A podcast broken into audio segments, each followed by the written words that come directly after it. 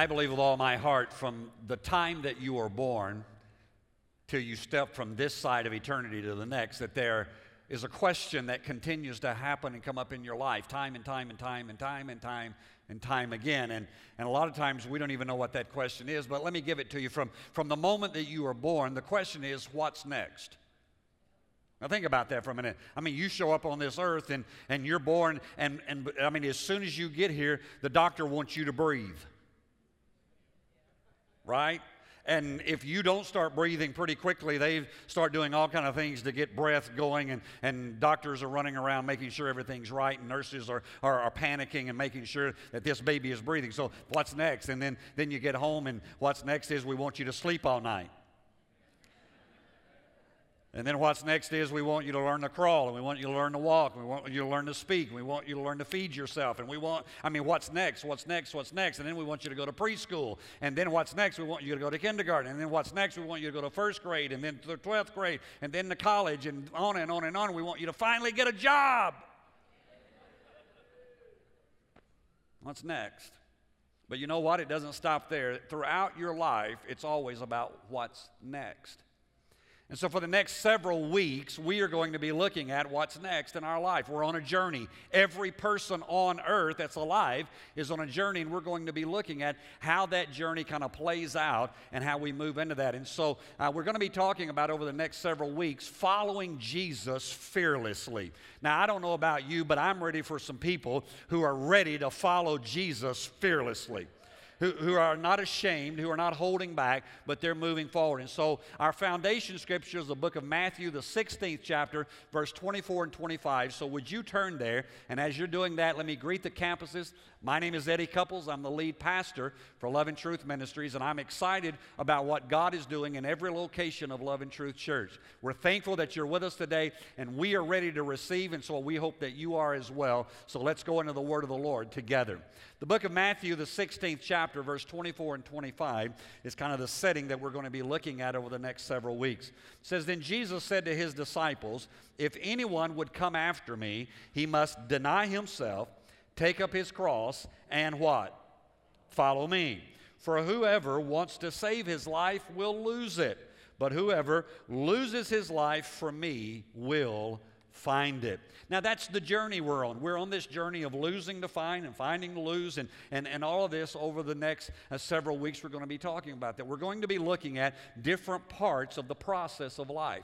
So, no matter where you are today, I think I can talk right where your life is. Today, we're going to talk about the process of salvation. In this journey in life, every one of us needs to come to that place of salvation. Now, you may be a, a, person who is a believer today, and you say, Well, I really don't need this sermon. I promise you, before this day is over, I'm going to say something that you need, even if you've been serving Jesus for a long time. Here, here's what we're going to do today is we're going to look at why we need a Savior, why salvation needs to come, and then how it comes into our life. Now, the Word of God tells us in the book of Genesis, the first chapter, that the earth was without form and void, and darkness was upon the face of the deep. And then it says, and God said. And, and it goes, and God said, and God said, and God said, and God saw what he said. And, and we know that whole parameter there. But then it says, on the sixth day, God created man in his own image and in his likeness. I still believe that God created humanity. I don't believe that I'm an evolutionary process that got me here. All right? I don't, I don't believe that I was a single cell amoeba that crawled up out of some swamp somewhere that then became a tadpole, that then lost my tail and became a frog, and lost, you know, whatever, and became a monkey, and then I lost my tail again, and here I am. I think a lot of people have lost their tail. But anyway, uh, the, the, the process, that was for the religious people, the process is that, that I believe with all my heart that God created us, that God made us in His image and in His likeness. And the scripture says God took man and woman and He placed them in a beautiful garden. I mean, it was, it was gorgeous, it was unbelievable. There was nothing that they lacked. But one day, while Eve's doing her business, the Bible says Satan showed up. And he came to her and he began to talk to her. And, and the scripture lets us know that as, as sin came into the garden, uh, that in the process of her looking at the fruit, her partaking of the fruit, her offering the fruit to Adam, uh, and then they both realizing uh, that they were without clothing and, and they went and hid themselves, the whole process there that took place, we see that the Bible says that man fell. In other words, that in this place of sinless perfection, that no longer was he there, that sin entered in. And you and I, the Bible says that we were born in sin and we were shapen in iniquity. Every one of us, when we showed up in this world, sin was a reality of our life. And, and, I want to show you real quickly how sin kind of operates. I want to use this story out of the book of Genesis there, the third chapter. And I, I kind of want to show that to you how it works. Remember, the, the Word of God says that Satan showed up uh, and, and that he begins to, to talk to Eve and begins to kind of work with her. Now, here's what you need to understand about sin sin is not just when you kill somebody or when you commit adultery or when you, you know, do, you know, you, all the things we think of as sin. Sin truly means missing the mark or missing the target. That's what sin means. In other words, God has placed uh, this mark. He's calling us, the Bible says, to, to a high calling. And, and when I miss that, it's sin. It's, it's, there are what we refer to as sins of commission and sins of omission. Uh, but there's sin in, in our lives that we find. And what we find in Scripture is, is that Adam and Eve were in a place of perfection. There were no sins that were, were in the garden. And yet Satan showed up and Satan began to tempt Adam and Eve. Now, let me, let me show you four things about sin. How does sin operate? And I want you to see it uh, real quickly. Satan shows up, and here's what he says first of all. He, he looks at Eve and he says to her, Did God say? Right? Uh, did God say that you can't eat of this tree? Did God say that you can't, uh, you know, partake of this? And, and, and Eve gets involved with him. And let me, let me help some of you. Quit talking to the devil. Just don't talk to him. He shows up and starts whispering, just go, not doing this, not talking to you today. I don't have to. You're not in charge anymore. Right? She didn't do that. She has this dialogue and she says, Oh, yes, said the Lord said that of all the trees of the garden we can eat, but the tree of the knowledge of good and evil, we can't eat it. She said, or even touch it. That's a lie. God didn't say that. God just said, Don't eat it. See, anytime you start adding to the Word of God, you probably are going to get in trouble. All right? Even when you're trying to help God out.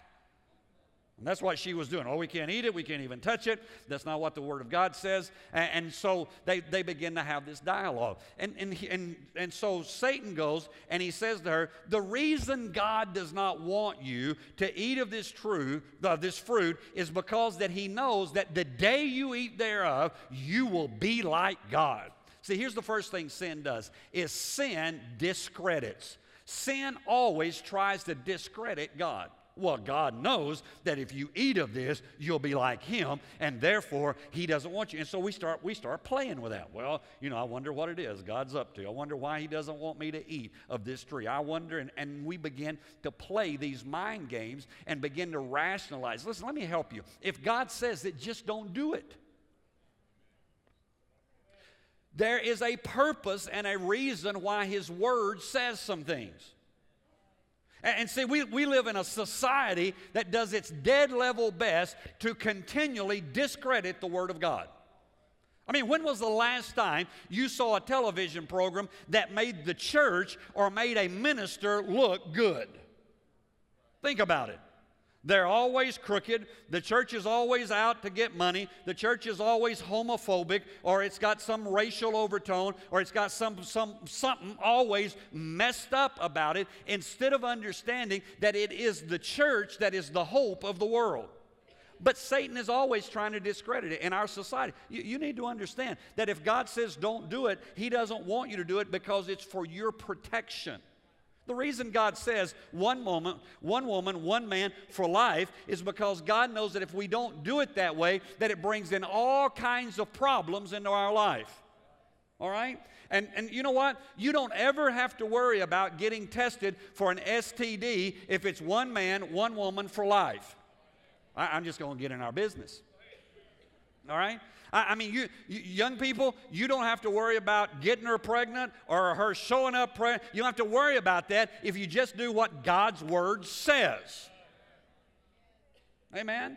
We need to come to that place of understanding. God's Word says some things that we don't necessarily like, but it's not because God's mean. It's not because God is trying to keep us from something. It's because the enemy shows up and does his best to discredit God. Did God say? The reason God said. This is why he's trying to keep you from having fun.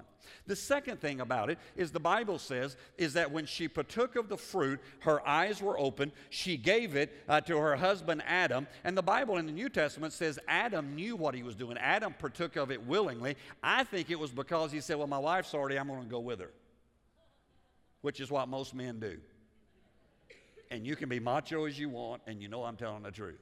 If your wife wants to go, if mama ain't happy, let's keep moving, all right? And he, the Bible just, the Bible just said he, you know, kind of went along with her. But here's what the scripture says. It says that the moment they partook of the fruit, their eyes were opened. Now, here's the second thing that sin does. Sin opens you. you I'll explain it. Just write it down. Sin opens you. What, what do I mean by that? Well, up until that point, they did not know that they were naked. But at that moment, they saw. They were open to that. Listen, it's the same way in, in our world now. You, you never have to worry. You know, they tell us that, that out of five people, uh, that, that every fifth person probably is genetically disposed to some kind of addiction uh, usually an alcoholic addiction or a drug addiction. One out of five uh, is predisposed to that. Well, guess what? I don't ever have to worry about being an alcoholic if I never open the door to the first drink. Well, I love it when I preach good.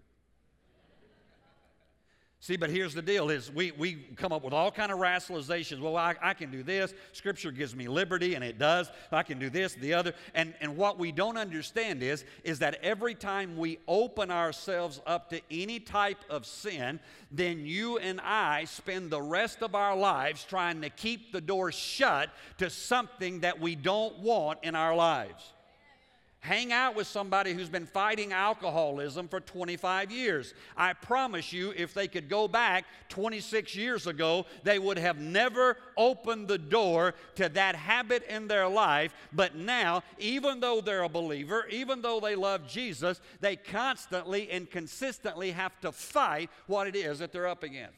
You don't have to fight pornography if you don't download it the first time. Well, glory to God. See, if, if you don't involve yourselves with those things, which the world says, oh, just go ahead and do it, if I don't open the door to it, then I don't spend the rest of my existence trying to keep the door closed. L- listen, the reason pastor sometimes seems a little old fashioned and maybe a little out of touch for some of you is because I am trying to keep, I'm especially trying to keep our young people from having to fight some of the battles that some of us have had to fight for 30 and 40 and 50 years because nobody helped us to keep some doors closed. So sin opens you to things that you don't need in your life. So why go down that road? The third thing is, is, that, the, is that sin distracts us. Now think about this. The Word of God says that they had an entire garden, that everything they needed was provided. God had only said, of everything in this garden, the only thing I don't want you to touch or to be involved with, I don't want you to eat from, is this one tree. Guess what? Satan shows up and he gets their attention off of everything else but the one thing. Now, think about that. How many times in your life does the enemy show up and everything else can be going good? I, I, can tell you this most of the times when we find people at the point of divorce, it is not because 99% of the marriage is bad. Usually it's because there's 10 or 15% that's really messed up, but instead of them understanding there's 85% that's still good, we're, we're distracted by this one thing. Pastor, if you only knew about this. What do they treat you right? Well, they treat me pretty good. Do they provide? Well, they do pretty good. Well, do they love you? Well, I think so. Well, what is it? Well, they won't put their socks in the hamper.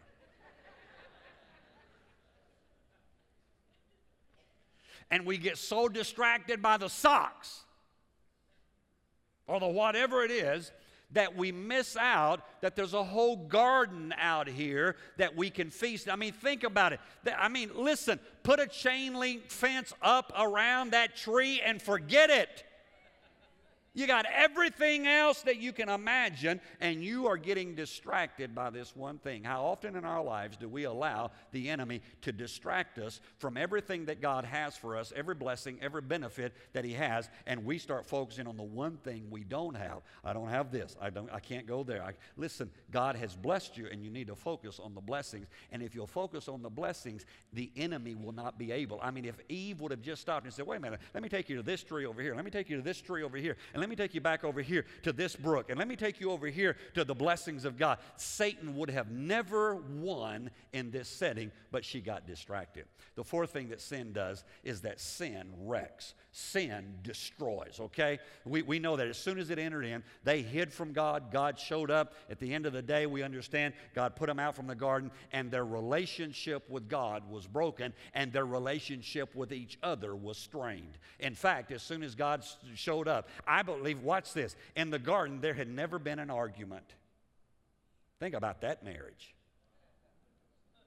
There had never, you, you say, I don't believe it. Well, they were in a perfect place and they were perfect people. There had never been an argument. Never. And as soon as sin shows up, guess what they do? They get an argument. Well, this woman you gave me. Right? And she looks around and goes, Well, this snake that came over here. Snake looks around and I'm the lowest thing around here. I guess I got a place to go. All right? And, and so, so you have, have this whole process. So sin wrecks. And when we begin to understand what sin does, then what we have to do is find out that in that same passage that, that God said, look, there is coming one one day who Satan, you're going to bruise his heel, but he's going to crush your head. And salvation is going to come to mankind. And 4,000 years later, Jesus shows up on the scene, and we know his ministry was great. Uh, in 33 and a half years of age, the scripture lets us know that he died on a cross for our sins. Three days later, he was resurrected. Uh, he meets with his disciples 40 days after that, tells them and says, Wait in Jerusalem until you are endued with power from on high. He ascends into the heavenlies. 10 days later is the outpouring of the Holy Spirit, and the church now is in the business of redemption. And the Bible says that at that moment, when that took place, that people gathered from the entirety of Jerusalem. They were there for a feast of Pentecost. They gathered from everywhere and they said, What is going on? What is this? And the Apostle Peter, standing with the eleven, preached the gospel for the very first time. The Word of God. Peter had been given the keys of the kingdom and he stands up and he preaches the gospel of Jesus Christ. And he talks about this Jesus whom you crucified. And he talks from the Old Testament about who Jesus was. And then the Bible says in verse 36, 6 of chapter 2. It says, Therefore, let all Israel be assured of this God has made this Jesus, whom you crucified, both Lord and Christ. Verse 37 says, When the people heard this, that they were convicted, they were cut in their heart, and they said, What shall we do? In other words, guys, what do we do to get saved? Verse 38, Peter replied, and he said, Repent and be baptized, every one of you, in the name of Jesus Christ for the remission of sins, and you shall receive the gift of the Holy Spirit. For the promise is to you, to your children, and all that are far off, even as many as the Lord our God shall call. So, how do I come from that place of living a life of sin and being destroyed by sin and moving into this place of walking with God? Well, number one is the scripture says there, the, the Apostle Peter said, if you want to move in a relationship with God, he said, repent. Now, that word repent, the Greek word is the word metanoia, and it just simply means a change of mind or a change of heart. It really means a change of direction, turning and walking in a different direction. Here's what repentance does in your life. Number one, repentance brings fellowship. Repentance produces fellowship with you and God. The Word of God says that it is by grace through faith that you are saved, not of works, lest any person should boast. You haven't done anything to get it. You just come and say, you know what? I'm tired of walking this way. In fact, the word metanoia is the same word as about face. Understand? I'm going this way. I'll be rude for a second, turn my back on you, and I'm going to repent. So therefore, now I'm going to go this way. I'm going to change my direction. But watch this. The moment I repent, I come in a relationship with Jesus Christ. But get this, I'm still at the same place on the road. I'm just going a different direction. Now, that ought to help some of you. Because some of you were told, well, you got, you got saved, you repented, you asked Jesus into your life, and you're still struggling with sin. I don't know about you, but I still struggle with sin. I love it when y'all look at me that way. So I just talk to the camera, all right? I mean, I struggle with sin this week. Well, hallelujah. Have you ever driven in Jackson? This, this is no lie. I don't know, Thursday, Friday, I was, I was at, a, at an intersection in a right turn lane, and cars were just flying right at me. And I'm sitting there waiting, and all of a sudden, it wasn't a nice little toot. It was wah behind me. And my first inclination was not, God bless you. I mean, there were several things went through my mind immediately, none of them holy. And I kind of looked back at him and I waved. I didn't do the California wave, but I kind of did this. Y'all know that one, don't you? You know, I've talked about, a lot of times about people have a fish on their bumper and have a bird out the window. You can't be doing that. and, all right, and, and so I, I sat there, and then I thought, you want to honk at me? Watch this. Am I the only one? I mean, I, I was carnal. And I just sat there.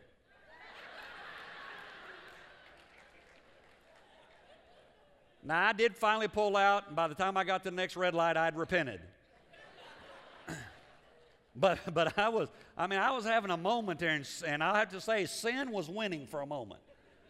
All right? Now, it's better than it would have been a few years back. I might have done worse. All right? So, at least I'm doing better. But, but we still have this whole thing. Is, and, and what you find is, is that when you really repent and you begin the journey, what happens is, is that your focus has been so on you and what you want that when you turn around and you begin to go in the opposite direction, now your focus is on God.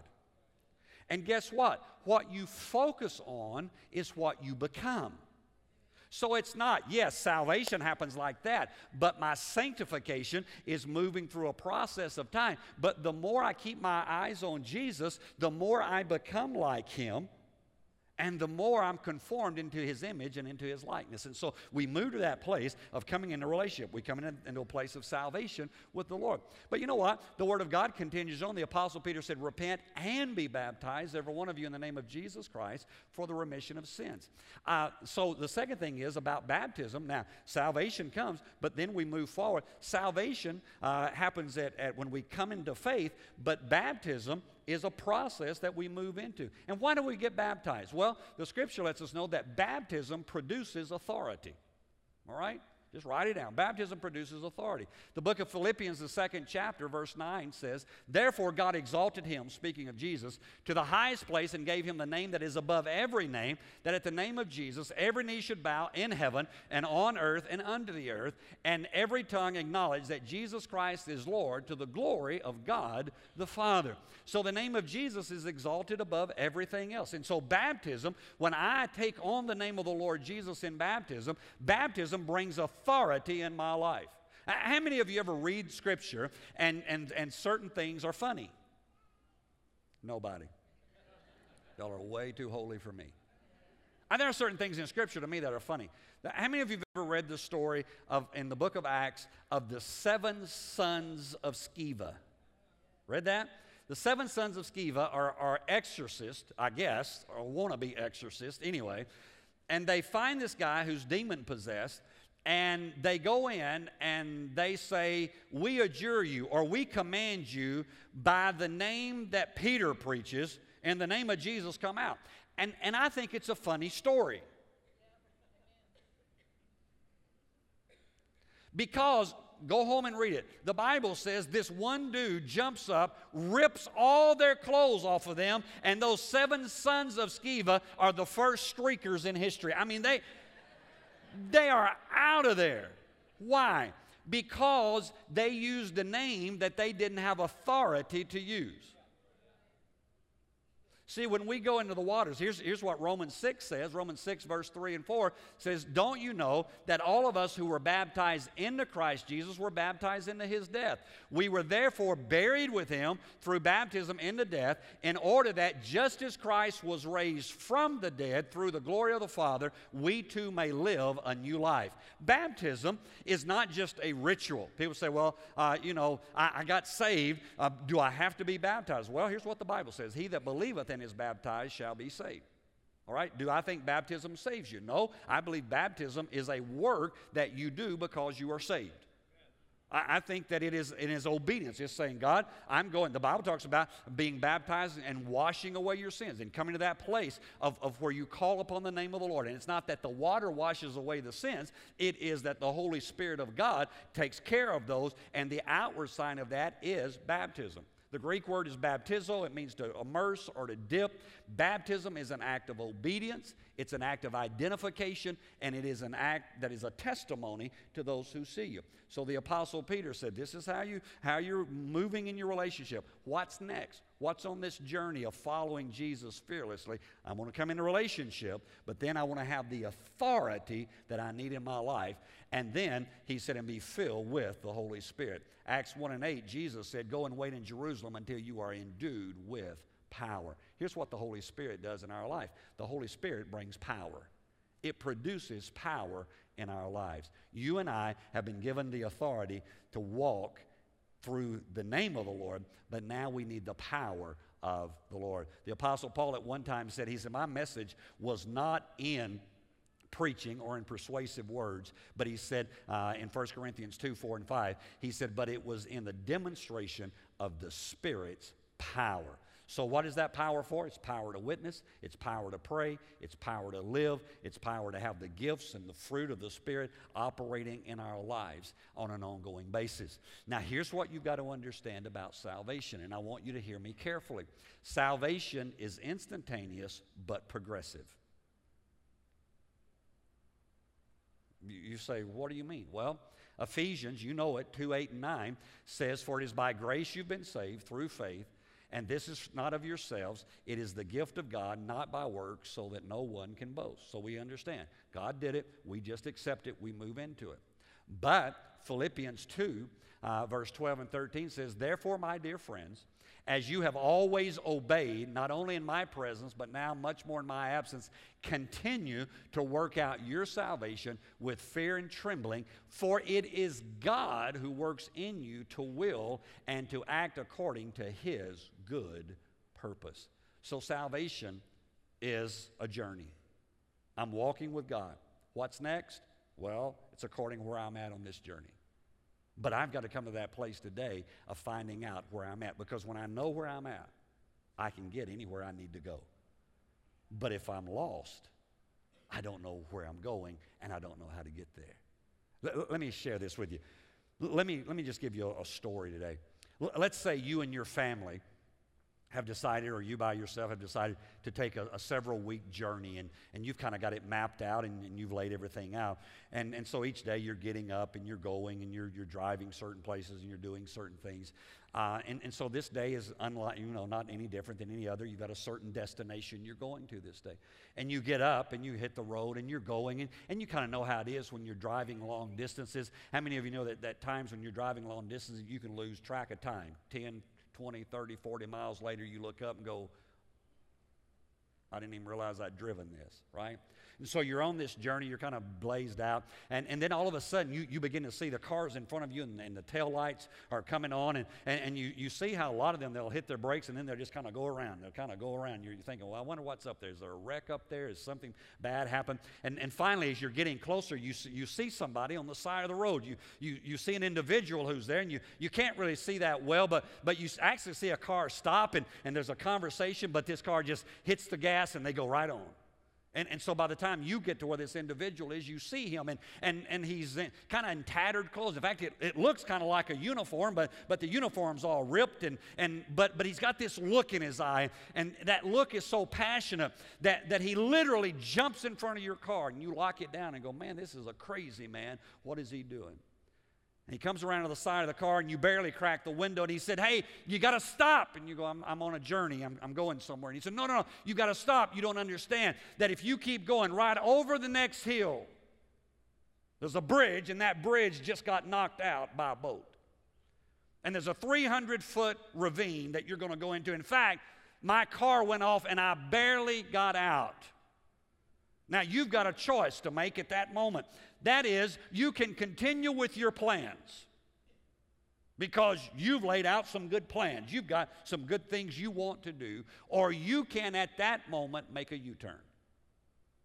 You can repent. You can say, you know what? I am not going that way. This guy just warned me. This guy just saved my life. I refuse to go down that path any longer.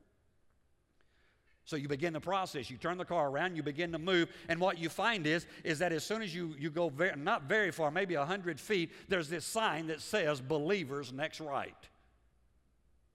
Well, you think, well, I'm a, I believed him, so I'm going off, and you exit to the right, and there's this little building, and you go into, and they said, here's what we want to do. We want to give you a change of clothes. We want to give you a uniform. We're going to deputize you. We're, we're, we're going to give you authority because what we want you to do is we want you now to go out and stop everybody else from going off into this ravine. And so that's pretty cool. And you, you put the uniform on and you come out and you swear uh, to, to, uphold the law and do all the things. And, and, and now you're deputized. But right before you walk out, they said, wait, wait, wait, just one minute. We want to give you some power. Because here's what we found out is that the reason that the bridge is out is because there are terrorists that are attacking our nation and they're trying to kill everybody. And so, what we're going to do is we're going to give you uh, an AK 47 and we're going to send you out there with some power. Are, are you getting it? When you come in a relationship with Jesus Christ, it's making that U turn, it's beginning the process, it's moving into that place of authority, and it is receiving the power to destroy the works of the devil. And when you do that, then you begin to find your life moving into that place that God has for you and moving into what's next. And so, over the next several weeks, we're going to be looking at what's next in our lives to see what God has.